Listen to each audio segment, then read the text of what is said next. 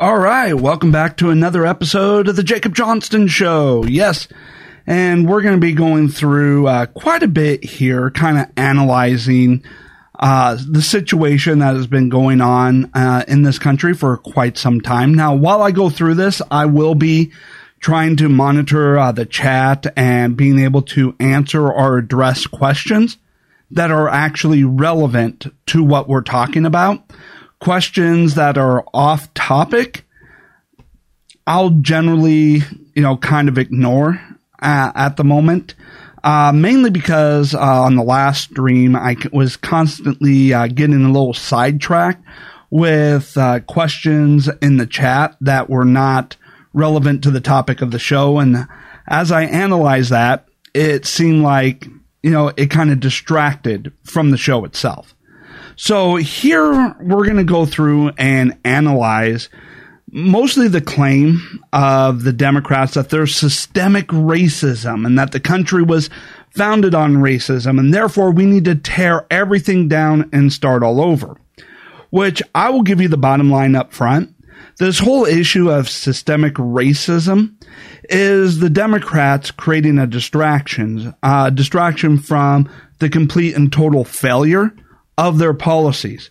But what's worse is that their policies are designed to be complete and total failures. But in order to distract you, it's not the policies, it's the entire system that's wrong. Which, you know, when you analyze it, it's not the entire system. It's only the pockets of the country that are exclusively controlled by Democrats in which the problems occur. So we're going to go through here and take a look at this. Now, first off, they always want to go off and talk about America's original sin, slavery. Now, look, there was a lot of things uh, to go on and talk about when it comes to slavery uh, in America's past, but it's not like slavery was something new and exclusive to the United States. That was the state of the world for five thousand years. In fact, there are still places in the world right now where slavery is still practiced. You know, and so going off and saying that, you know, that somehow America is uniquely, you know, responsible for the atrocities of slavery when that was something that is, went on worldwide for thousands of years before the founding of the United States. And yet the United States was uh, the leading country to end slavery uh, in most of the world.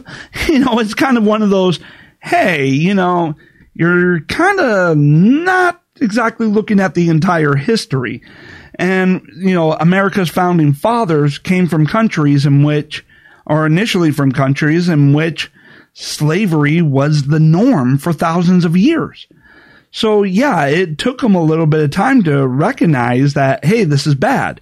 And at the Constitutional Convention for the founding of this country, there was a large number of people trying to end slavery at the foundation, but they're, they couldn't get enough support to make it happen. And they ended up having to decide, you know, whether to allow the state of the world, you know, to continue. The state of the world that has been the norm for five thousand years, you know, uh, to continue uh, and have a solidified country to protect them from the British Empire trying to retake back the land, or to stick to their guns on ending slavery and end up fracturing uh, this newly formed and fragile country into two, in which case leave them weak and vulnerable uh, to invasion. And so they had to choose uh, a difficult choice here with the hopes that future generations would end this horrific practice and, you know, fulfill the promise of all people created equal. You know, it, it's not like it was an easy choice. You know, it, it was a hard, difficult choice. Now, in going through with that, you know, uh, another thing that the left tries to claim is that, you know, it's America at large that was responsible for slavery. No, it wasn't. You know, you had the entire half of the country north, which had the same, you know, population makeup of the south, but the north, there was no slavery. There was no, you know, uh, slave owners. It, it was a pr- practice that was outlawed and abandoned. Now, we could talk about the road uh, of getting there, you know, uh, before the South, and some of the obstacles where some people tried to create laws that prevented, you know, people from freeing their slaves. So they had to go through, uh, you know, a practice where they couldn't, you know, free their slaves, um, you know, and so they, and they didn't want to hand them over to somebody who may mistreat them. So they tried to treat them as much as employees. And then when they passed away, the slaves uh, would then become free, and their family would just never get m- more slaves. And that's how uh, a large part of the process of, you know, ending slavery uh, in the North uh, after the founding of the country is just letting, uh, you know, the slave owner pass away and no other family member gaining slaves, since they couldn't free them by law. You know, and we can go through and talk about that. We could talk about how in the South, you know, how many black slave owners there were. We could talk about the, you know, that there were actually white slaves as well and all that. But all of this comes down to uh, take a look that slavery was less a uh, racial issue uh, than what the left is trying to preach, and more of an ideological issue. You know, where you had the people of the North Uh, that believed heavily in the founding uh, statements of all people created equal and wanting to abandon the sins of the rest of the world, while the Democrat South, and I say Democrat South, but I don't say Republican North, because the Republicans were not established for a large part of the time that slavery took place. You know, uh, the Republican Party hadn't been founded yet. And the Democrat South, which believed more on class systems, that your life was determined by the family that you were born into. They, you know, went along with the rest of the world's uh, history of, you know, slavery, enslavement, and, you know, um, you know, and it was more of an ideological of the privileged elitists got to run everything and have all the luxuries. To the Democrat South, The uh, being a slave owner was equivalent to being a Hollywood elitist with a private jet. All right. It was more of a class elitist, you know, type mentality.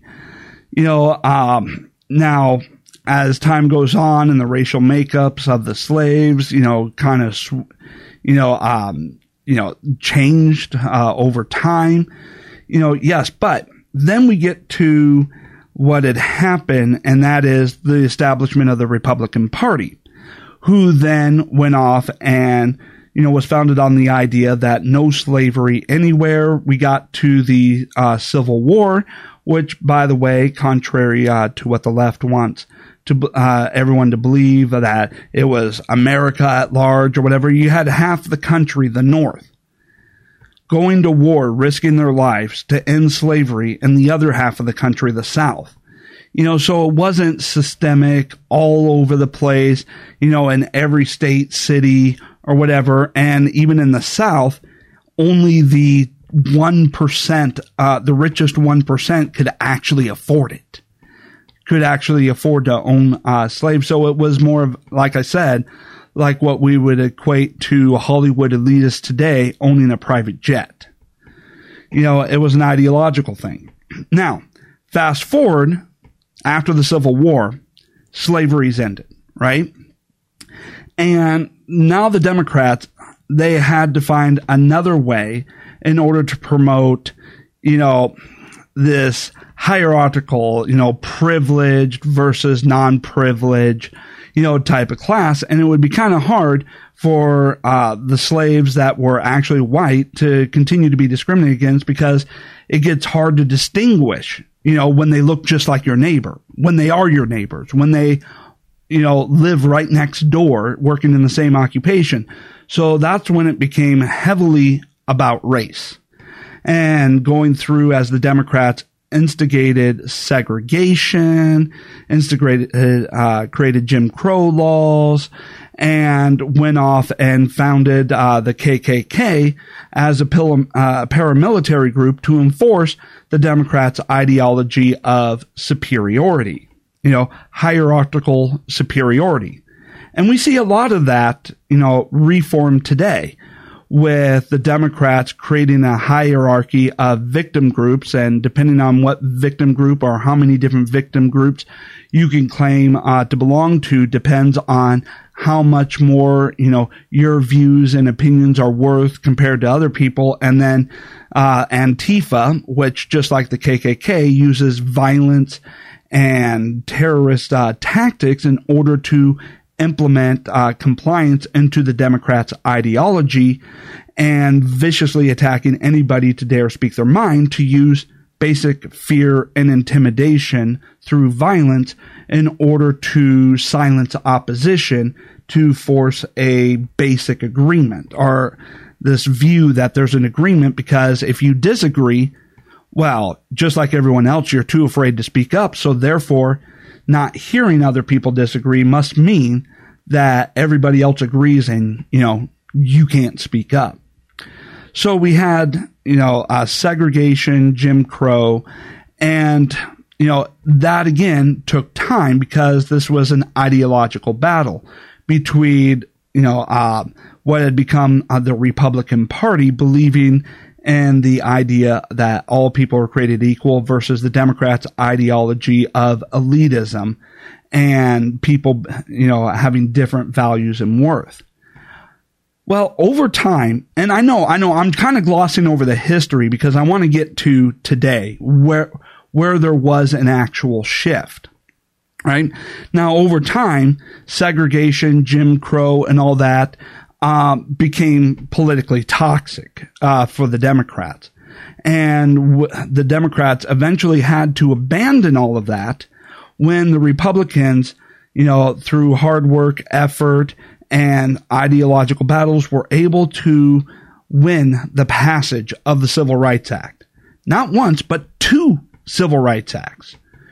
Right? So now the Democrats, they were in this situation here where, you know, what they had been preaching since the founding of the country had become politically toxic, and that preaching that based off of uh racial divisions became politically toxic. People rejected it uh, by and large, and so they could they knew they couldn't continue that, but they knew the basic premise of what they were doing was still viable. So this is where we get into the first you know, uh, transition, uh, for the Democrats, which is they didn't really change their views. They just changed their marketing strategy, where, whereby targeting the black community wasn't about, you know, uh, race superiority or whatever. No, no, no. They could target the black community and then just market it as helping the black community. They can enact policies that were designed to discourage you know, family cohesion, that were designed to keep their population under control.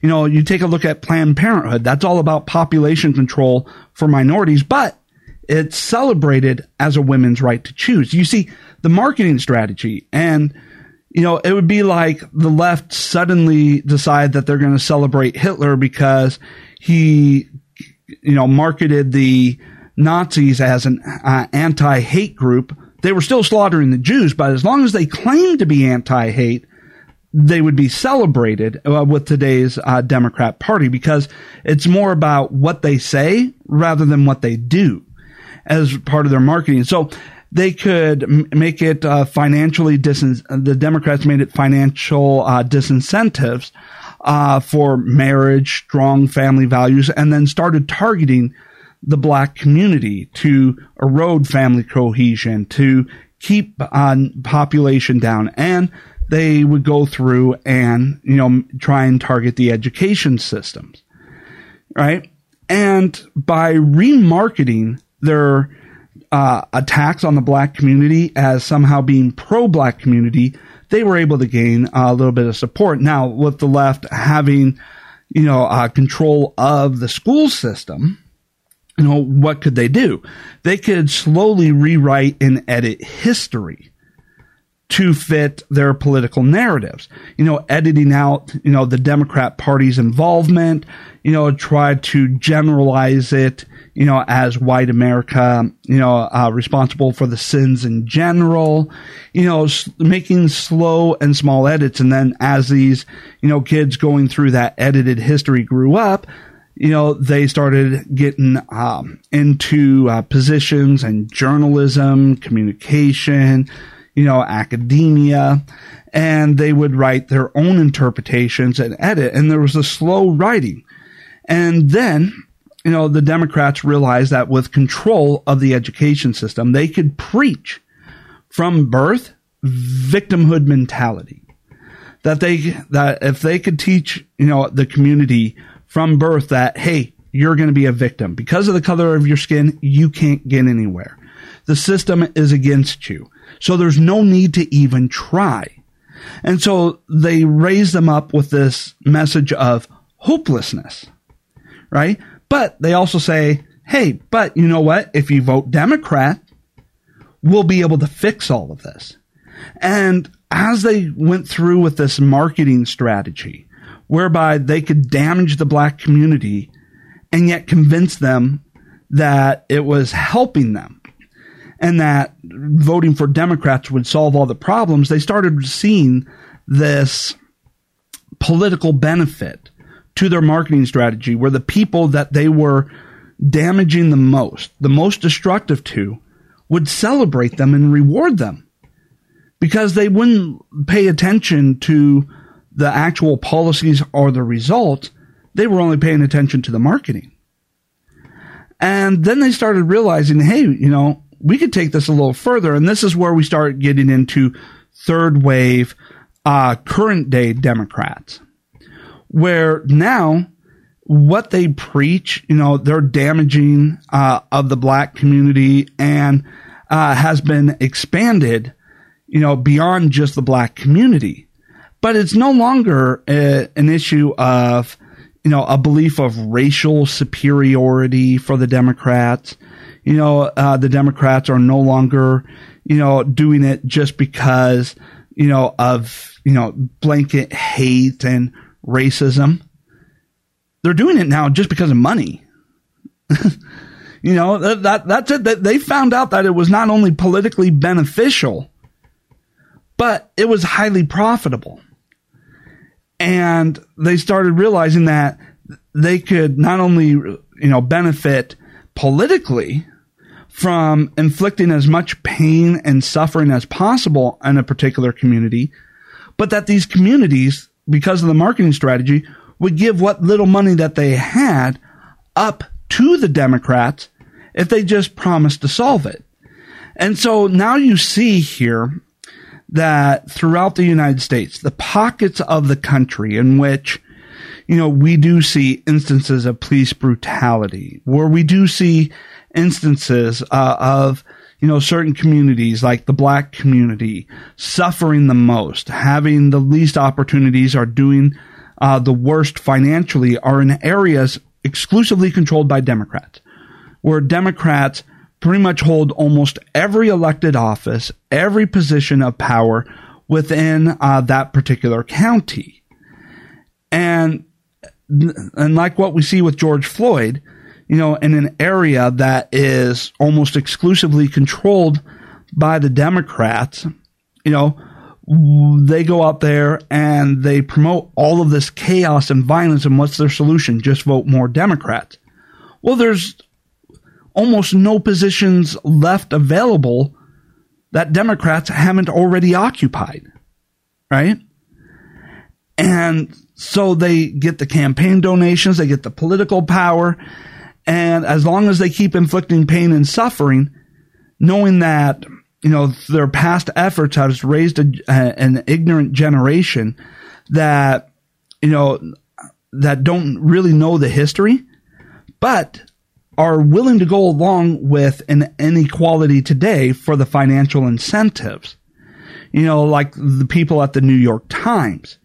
you know, they don't, they don't care about anything except for making money. As long as they can virtue signal, edit the news, and block, you know, information. And this is what online censorship uh, is about, you know, where the news media, you know, uh, of the old, along with social media today, you know, filter, edit, spin, and all of that to create a narrative, right, in order to distract from the failures of the Democrat uh, Party and the areas. And a large part of this comes uh, from when I read this article. You know, record ratings and record chaos on cable news, right? And so the news media, whether it's the New York Times, whether it's C N N, you know, all of that, they benefit financially from this. Because what happens? They promoted uh, the, you know, victimhood uh, to, you know, the to identity groups, and especially to the black community.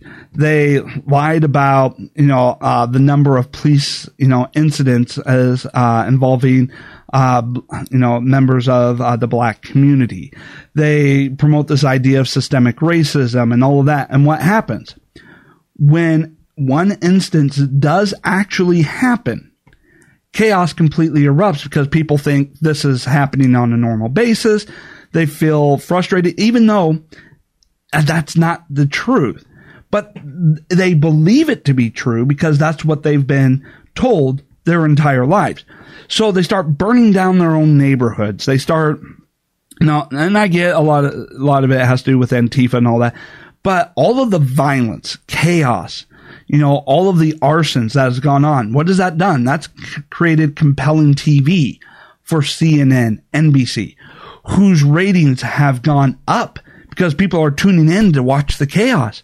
That means their ad revenues go up because now that their ratings have gone up, gone up, they can charge more uh, for people to advertise on their networks, and that increases ratings. In fact, you can go back and take a look at instances and uh, during past riots and all of that, and you can always see a spike in the profits of the cable news networks, and you could see increased profits of, you know, the print media as well.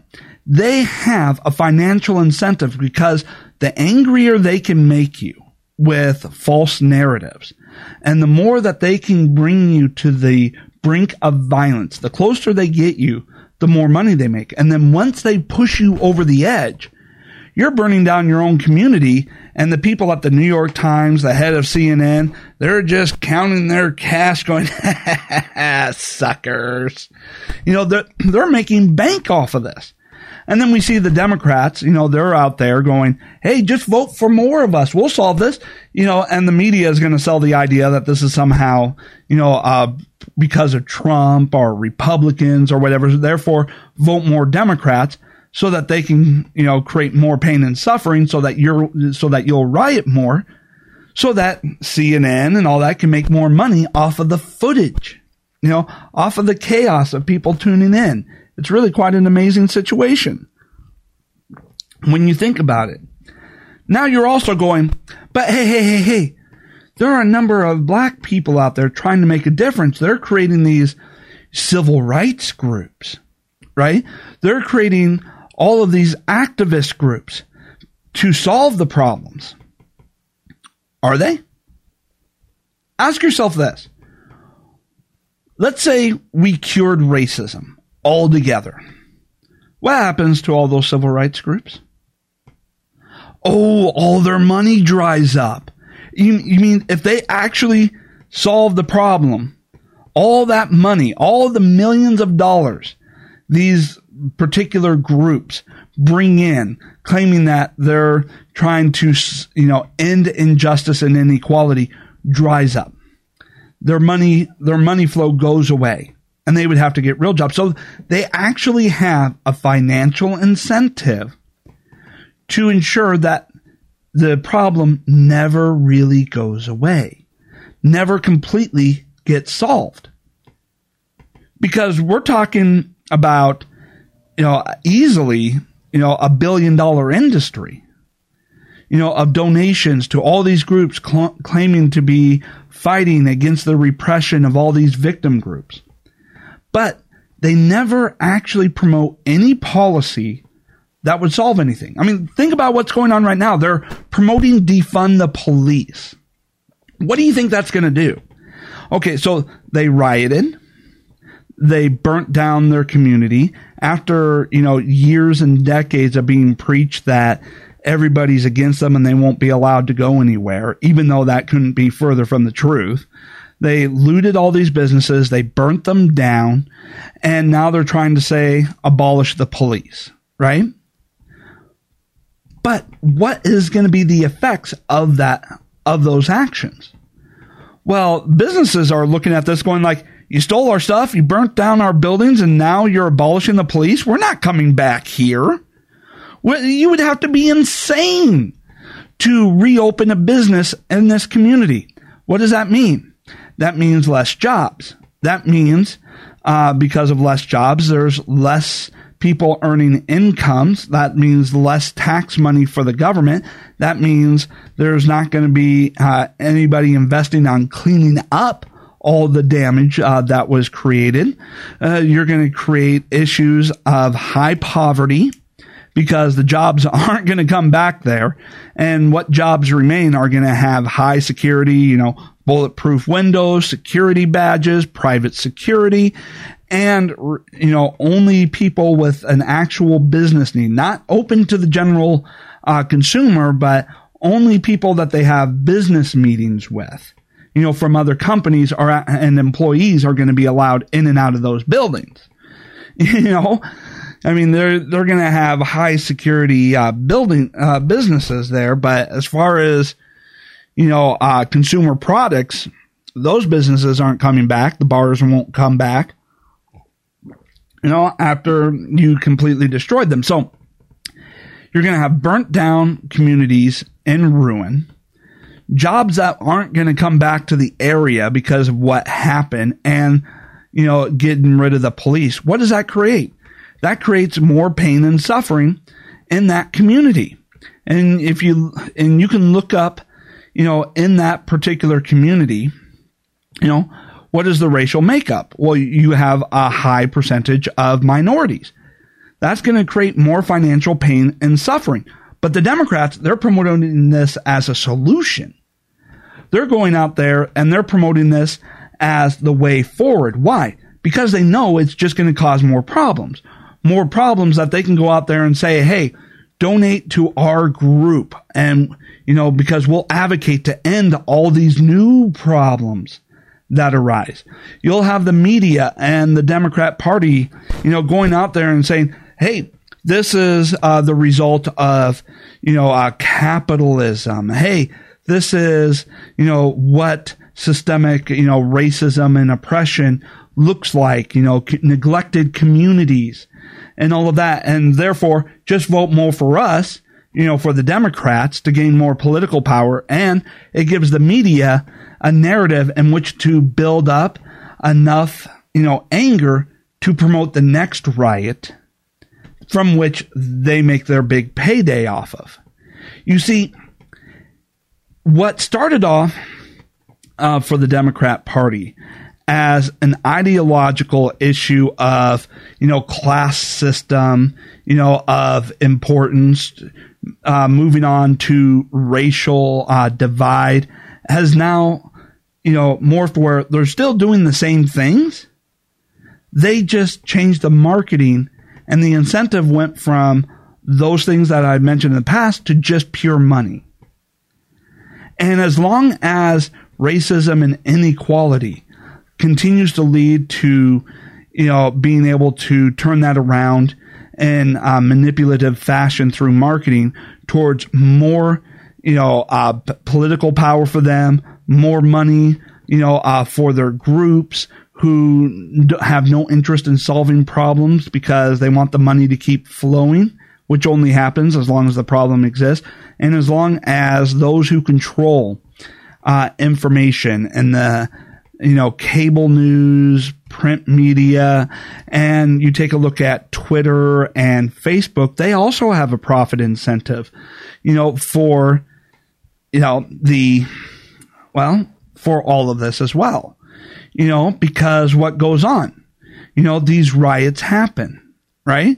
What, you know, and so when people can't watch T V or, you know, uh, they're not subscribed, you know, and for those who aren't, you know, subscribed to the print media, what are they doing? They're checking their Twitter feed, which, you know, does get the latest update on what's going on, the latest, uh, you know, videos. And what's happening? You're getting delivered ads. You know, you're getting uh, delivered ads so that they make money. You're checking your Facebook more. Facebook's making more money because you're wanting to see what's going on. You know, it, it, it's, you know, it's all the pain and suffering that the left causes is just a financial incentive. All right. So we got uh, a person here. Uh, Black Lives Matter is a ploy to gain votes for the left. Now, here's the thing, you know, uh, when it comes to Black Lives Matter, you know, I, I get what the messaging is, you know, Black Lives Matter and all that. Um, the problem uh, that I have, you know, uh, with the name, and then I'll get, you know, to the group itself. Um, the problem I have with the name is that is, is that when you qualify, you know, what matters based off of identity, such as skin color, gender, you know, occupation, you're trying to create a priority list of whose lives matter more than others. And the Democrats, they just, they seem to want to just reshuffle the priority list. Same oppression, different priority levels, you know, um, you know, versus the all lives matter. Now I get some people want to argue, well, you know, we want to focus on, you know, like when we say save this rainforest, it's not that other rainforests don't matter. It's just this one needs the most attention. And then here's where I get to the group. Yes, but if you focus on just that particular rainforest, the and people who are or who are the main group in charge of trying to preserve that rainforest, you know, and see the money coming in, and how much money they're able to pocket and how little they actually need to do. They then have an incentive to declare that no matter what happens, it's not enough. That particular rainforest, you know, will never be healed enough, will always be worse off than any other rainforest anywhere in the world. Why?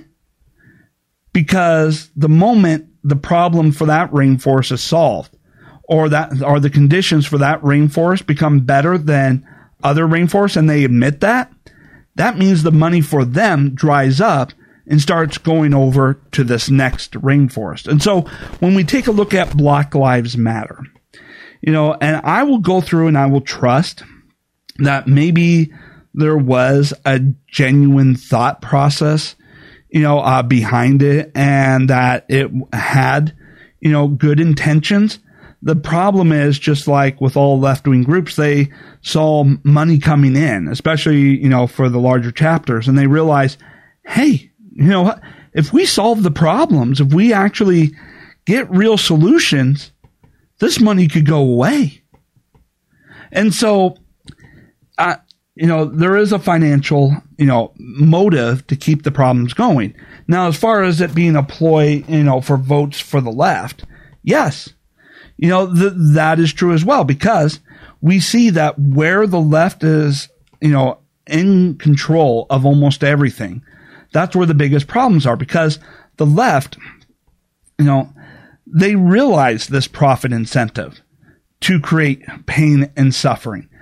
You know, they realize that people who are suffering are easy to manipulate, you know, and they realize, you know, that they can control, you know, uh, since they, you know, only had to take control of, you know, the basically uh, the education system and media, you know, most of the cable news network and social media, which is why they're putting so much pressure on Facebook and Twitter and all of that because they want to censor out truth. They want to censor out debate. They want, they just want to, you know, create suffering and then, and then tell you, oh, it's because of, you know, not because of the policies, but it's a systemic problem that cannot be solved without tearing everything down and starting over. Right? It's a systemic problem of, you know, Republicans, never mind that they have zero control in this area. You know, they're always able to shift the blame. And the, you know, solution is always vote more Democrats. The solution is donate more of what money you have left to Democrats, to these, to this left-wing organization. And the left-wing organizations, you know, like when it comes to Black Lives Matter and, you know, you could pick any other rights groups, um, even, you know, uh, groups that are talking about, you know, uh, feminist groups, you know, as well. You know, what goes on? They promote, you know, as if nothing's changed. They go off and say, hey, donate to me. We'll advocate for these policies, uh, which if we actually uh, got, you know, uh, if we actually solve the problem, the money goes away. So, you know, whatever, you know, we're not going to actually solve the problem. But as they rake in the money, they make sure to contribute part of that to the Democrat Party. And the Democrat Party, in re- in return, promotes that group as a legitimate group. Promotes that group as, you know, being a real civil rights group. Because now the Democrats, in creating this alliance, right, go through and promote this group as, you know, leaders of that community, advocating for equality, convinces a lot of people to donate money to that group. That group has a financial incentive to make sure problems don't get solved. They take a portion of that money to donate to the Democrats so that Democrats will get elected, create more problems, help promote that group and themselves as the solution to the problems that they themselves are creating. See, it's all about the money now, right? And like I said, with feminist groups, they keep promoting this whole women only make seventy-nine cents on the dollar to a man, right? That is, that is decades out-of-date information. Right now, women, if you actually go through and look at the data, apples to apples comparison, you know, same education, same number of years experience, they make the same money. In fact, there's also a lot of cases where women are actually earning more than men, even though they have the same qualifications. All right, but they keep promoting that. Why? Because if the mission of women's equality is fulfilled, you know, mission accomplished, what happens to all the uh, all the uh, all of the money that's going to all of these feminist groups?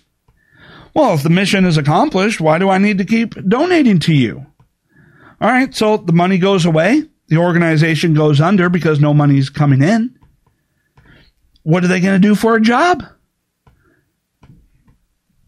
You, you you see where the financial incentives is all about keeping inequality going? You know, for the left, all the financial incentives. Now, the Republicans, on the other hand, have a financial incentive to end discrimination and inequality. Why? Well, let's take a look at the uh, Republican philosophy and motivation. We believe limited government. And we believe that the government that should have the most, you know, influence over your life is your local government, where you have more voice, more say, can actually see them in person. Right? But we want limited government. Why? Because we don't want this behemoth government that needs to take more and more of your money. We want the money to stay with you. Why? So that you have money to spend.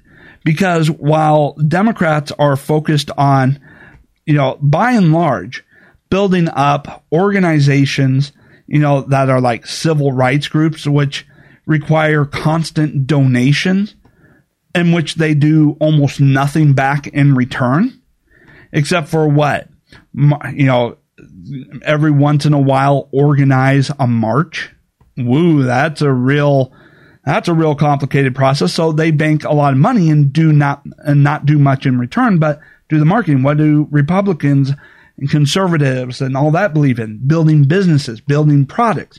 Well, we want you to have more money in your pocket so that we can compete based off of products and services for that money that adds value to your life. You know, we want to build the computer that you believe will, will provide you the most benefits to suit your needs of what you want to do.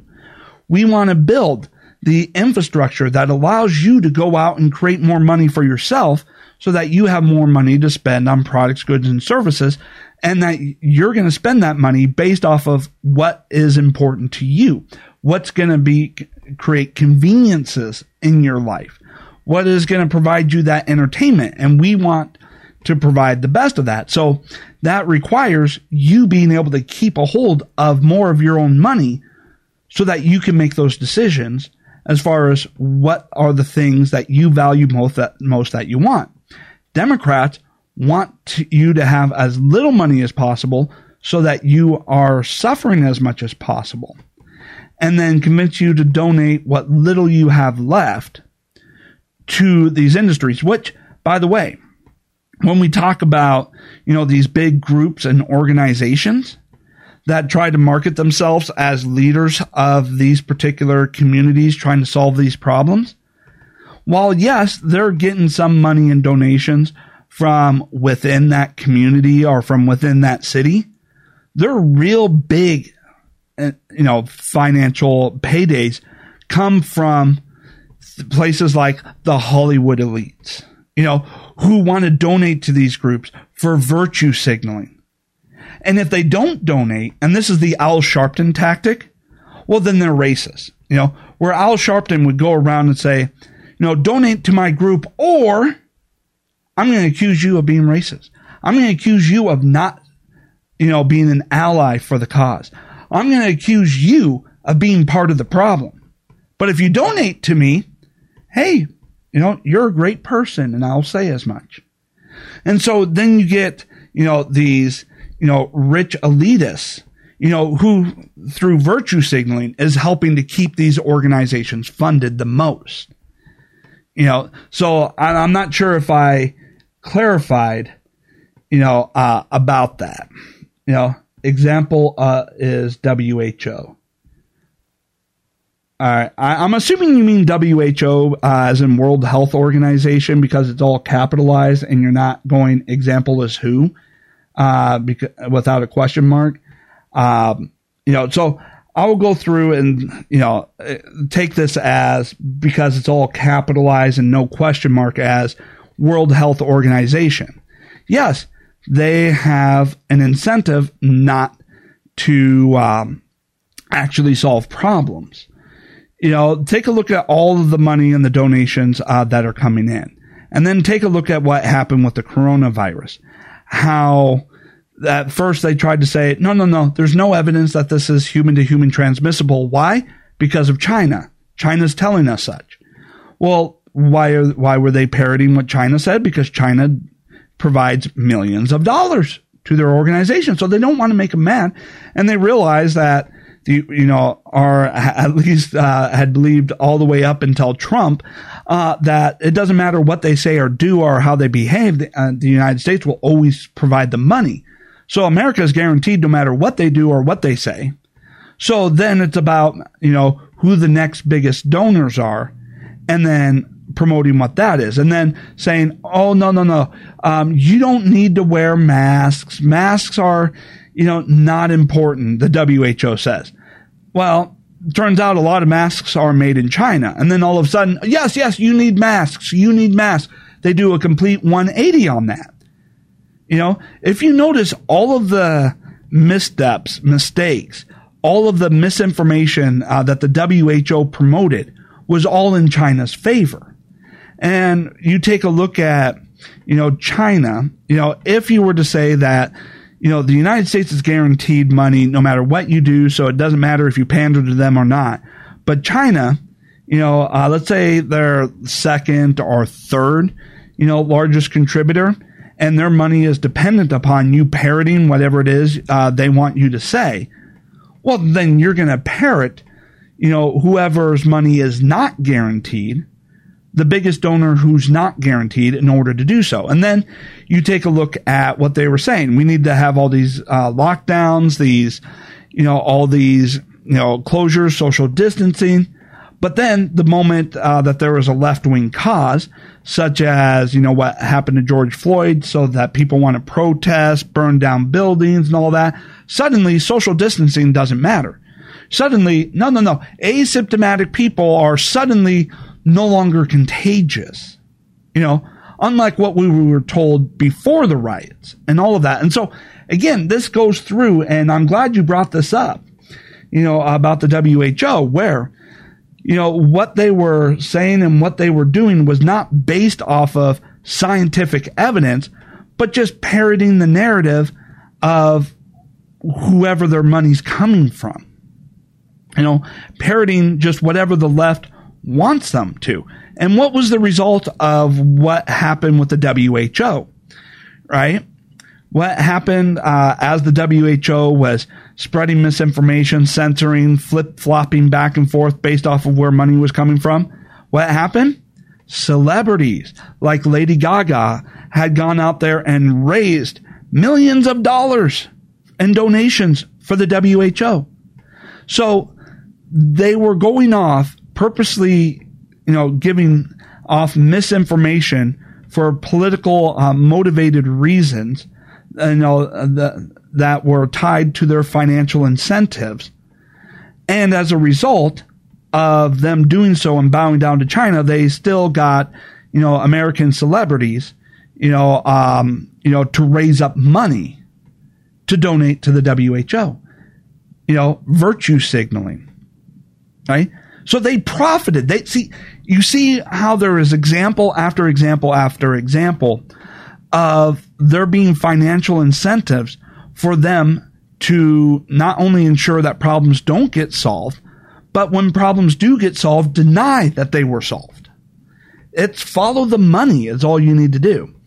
All right, let's see here. The left uh, looked at China as the desired model for the Western world. Um,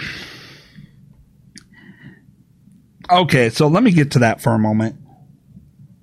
You know, this is where, you know, uh, I, I get the point that you're making there.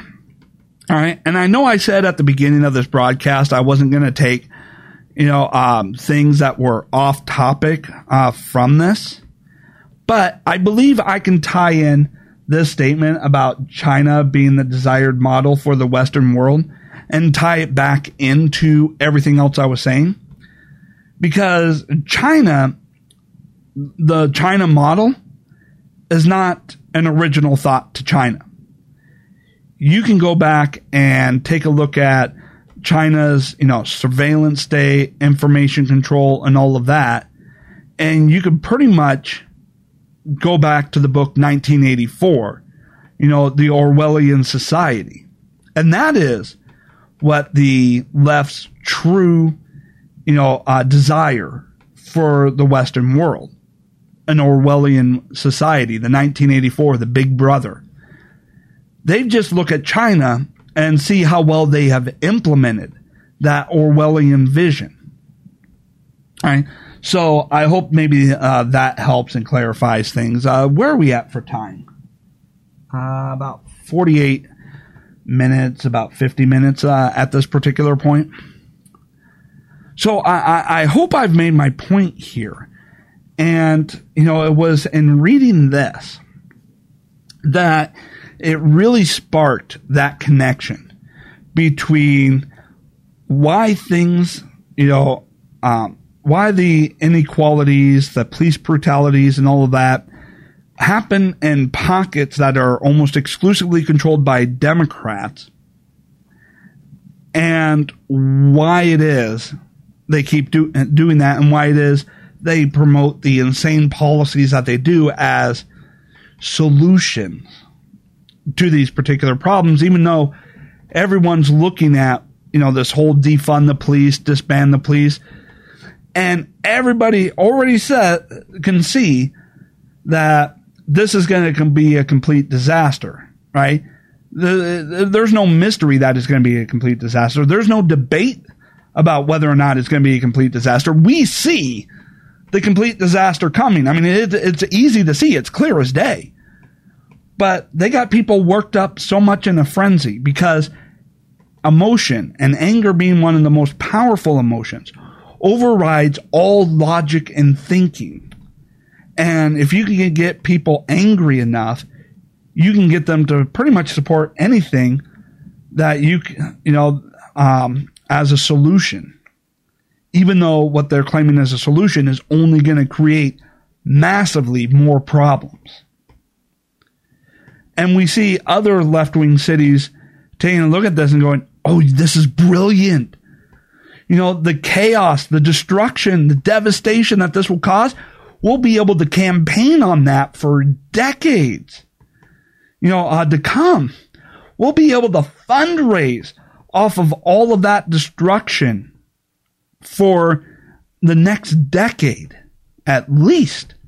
This is a decade and multi-billions of dollars uh, worth of fundraising off of the problems that what they are wanting to implement now is going to cause.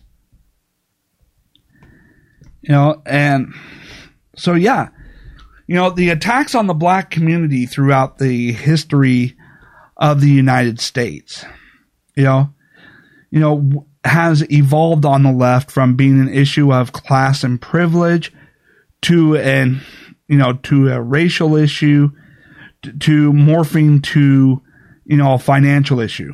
What they're doing is all the same. It's the only thing that's changed for the left is the motivation and the marketing. Of course, we could always say that the motivation was probably always about money. Even back during slavery, the motivation for the left was probably about money, cheap labor. We could talk about, you know, during segregation and Jim Crow, that there was probably uh, money and profit incentive Uh, for that as well. So, you know, while there was always this, you know, hate and needing to put other people down for them to feel better, the money incentive, I guess, has always been there for the left to create oppression and inequality. So really the only thing that's changed for the left since the time of slavery to now is their marketing tactics. No? That that's really all that's changed is their marketing tactics. Uh, what gender is? All right, let me get a closer look.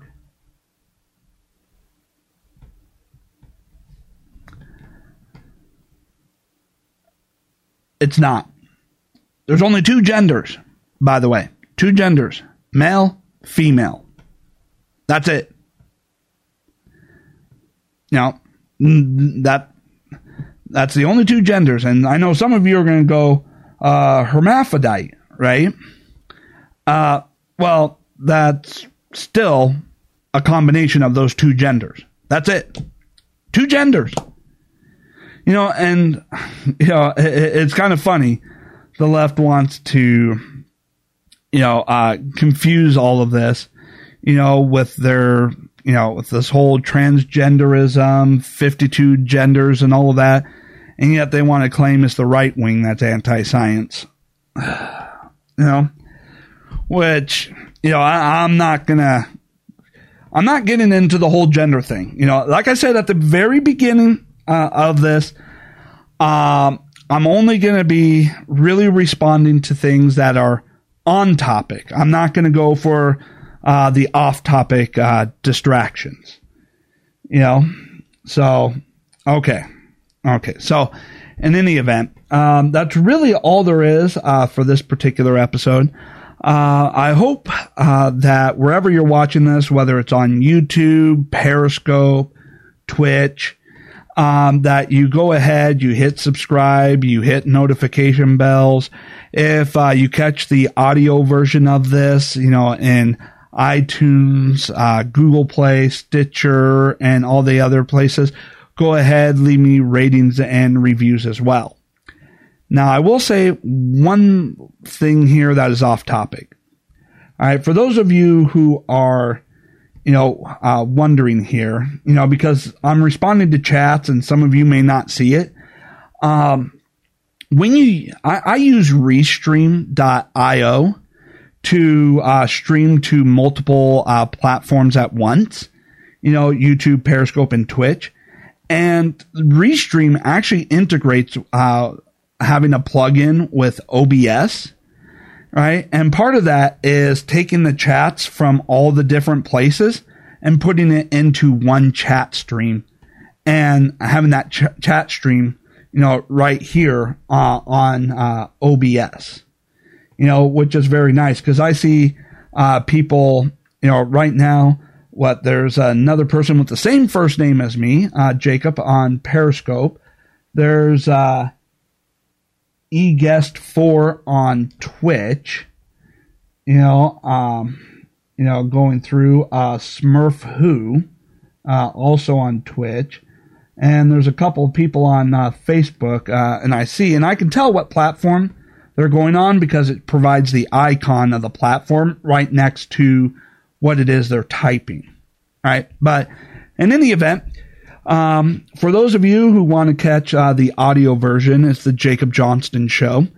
Uh, again, uh, you can get it pretty much where all podcasts uh, are available, and that is the uh, place where, you know, my show actually, you know, makes money uh, from advertisement revenue. So if you want to help support the show, and you don't want to, you know, um, you know, donate directly, uh, through, uh, you know, payment processors like, you know, uh, PayPal dot me or, uh, I forget, uh, some of the other places here off the top of my head, you know, um, but pretty much all the other places. I mean, if you don't want to donate directly, but you just want to help support the show, you can download uh, the audio version of the podcast and, you know, um, you know, it's the ad revenues, you know, uh, that is uh, one good thing. Um, I should put a link in the, in some show note.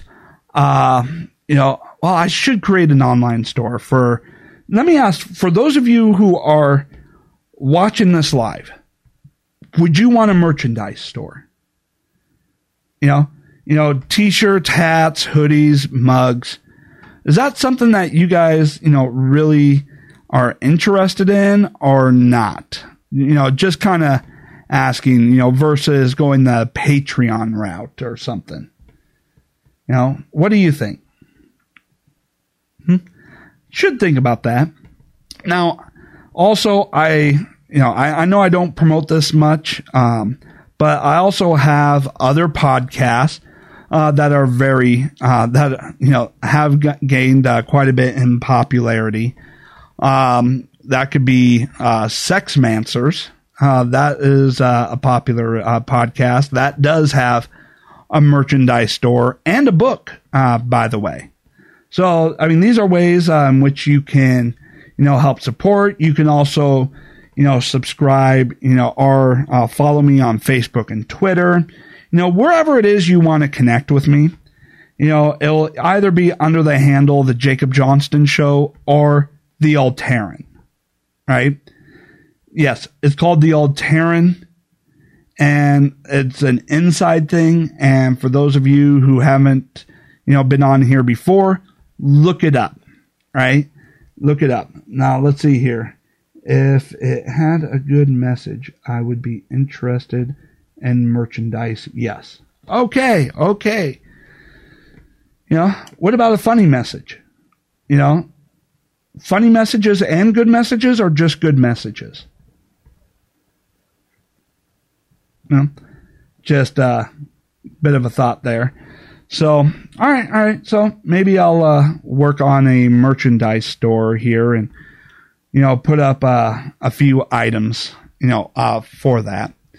All right. But in any event, I've gone a little bit over uh, with this end of the show rant, uh, just a little bit, our, you know, random uh, conversation and talk. I'm going to end uh, the part uh, that will go up on audio now, and instead I will just go ahead and uh, answer uh, questions for the live stream. For, so for those of you who will be listening to the audio, thank you so much, and I will be back again soon.